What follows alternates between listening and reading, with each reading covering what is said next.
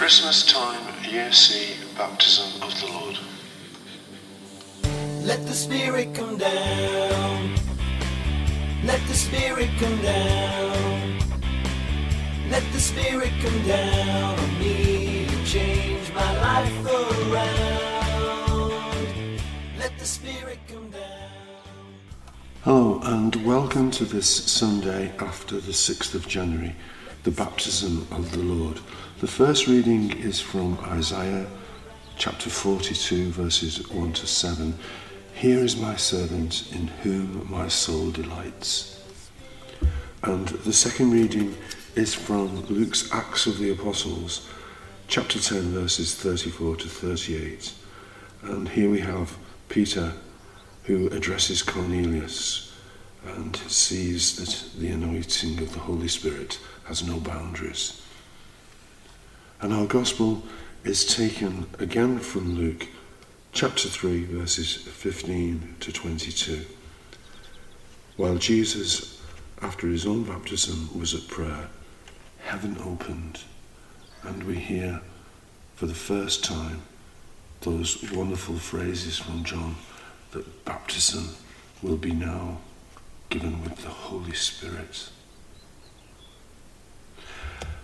Music is by Mike Anderson, River of Mercy, and we will begin with Father Goergen and our opening prayer.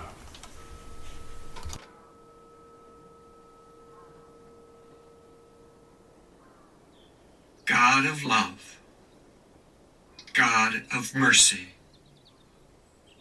God of mystery, help us continually to open our hearts and souls, our minds to your goodness. Help us to continue always to seek you forever and ever. Amen.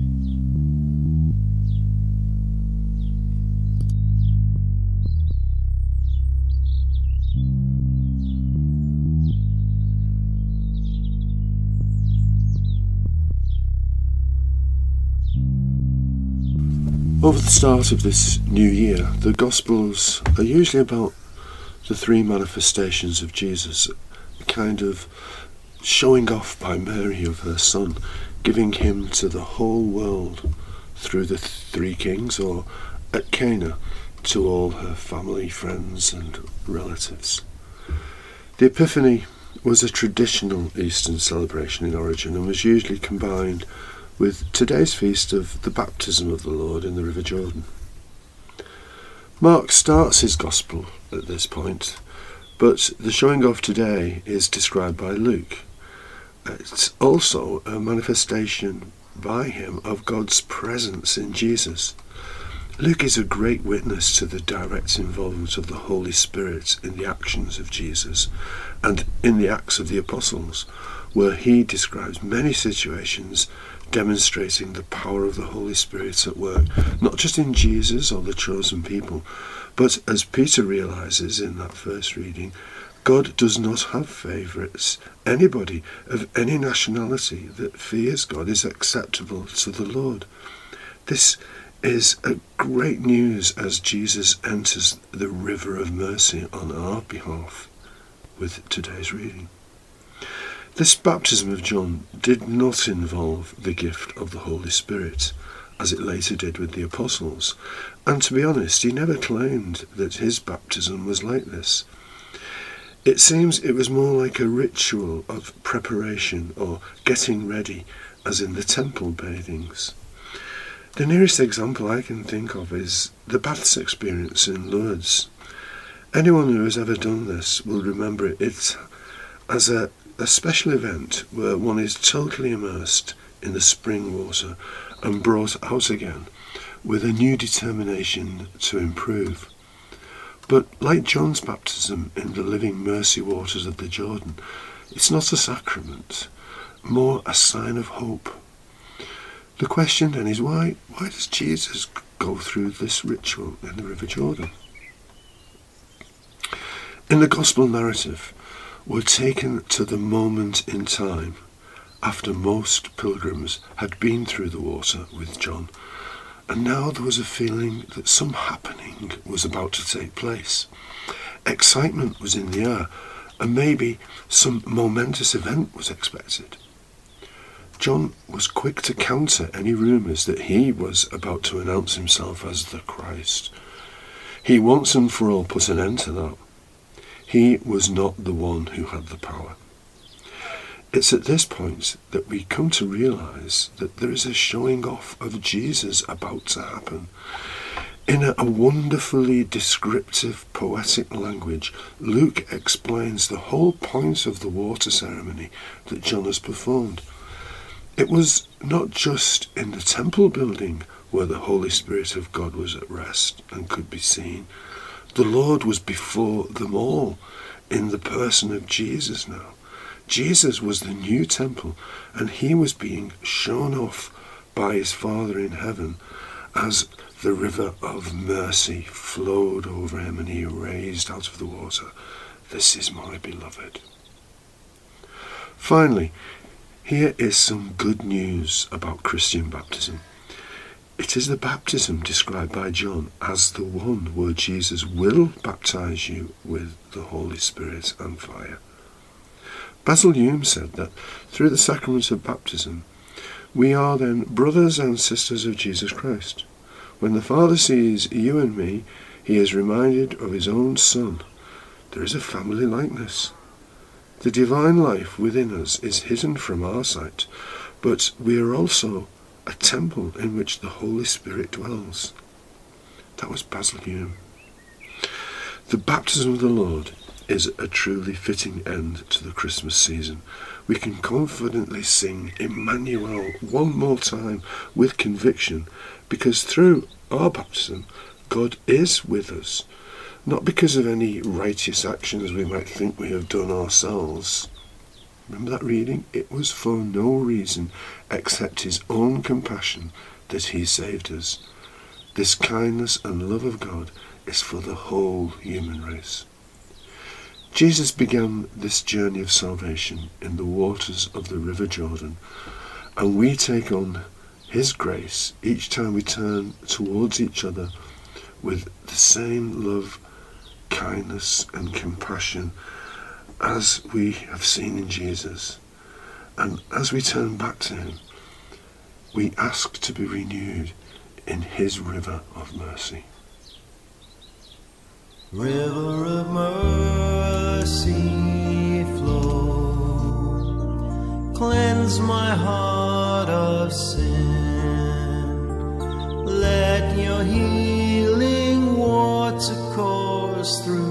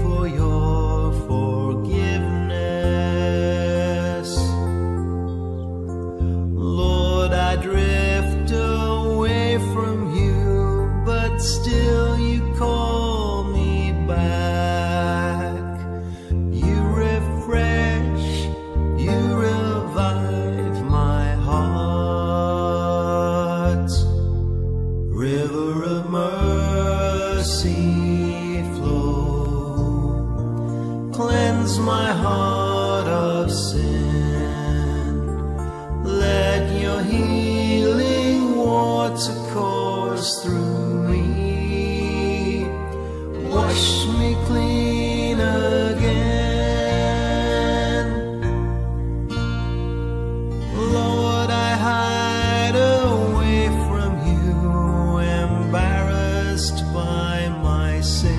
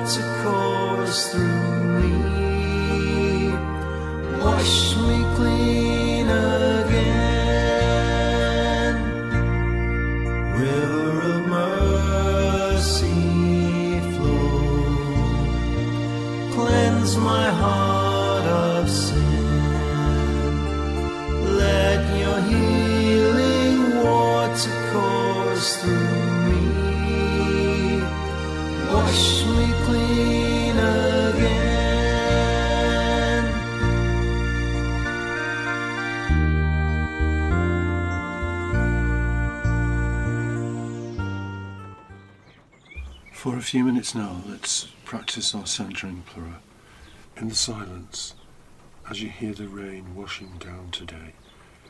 Keep your mind focused on one short phrase Ma Ra Natha. Keep repeating over and over as you breathe in and out. If any other thought enters in, don't be annoyed. Just leave them alone and return to your phrase. This is your invitation to God's will and permission for the Holy Spirit to be close to you today. There is a two minute interval with bells to mark the beginning and end. You can pause the podcast if you want to extend this for more time.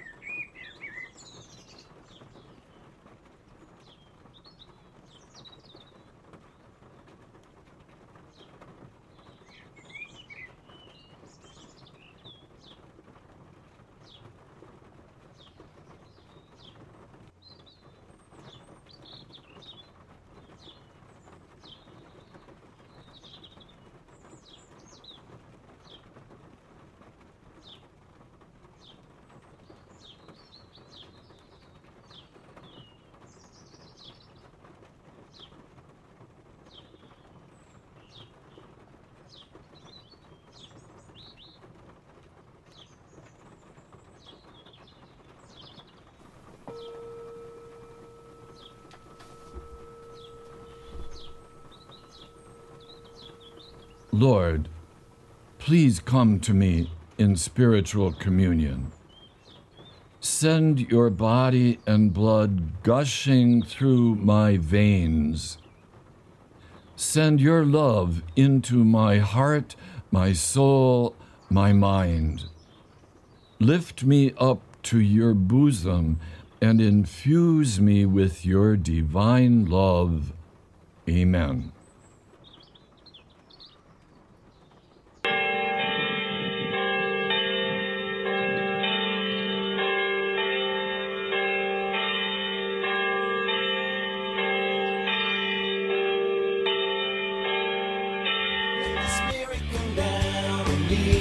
change my life around. Let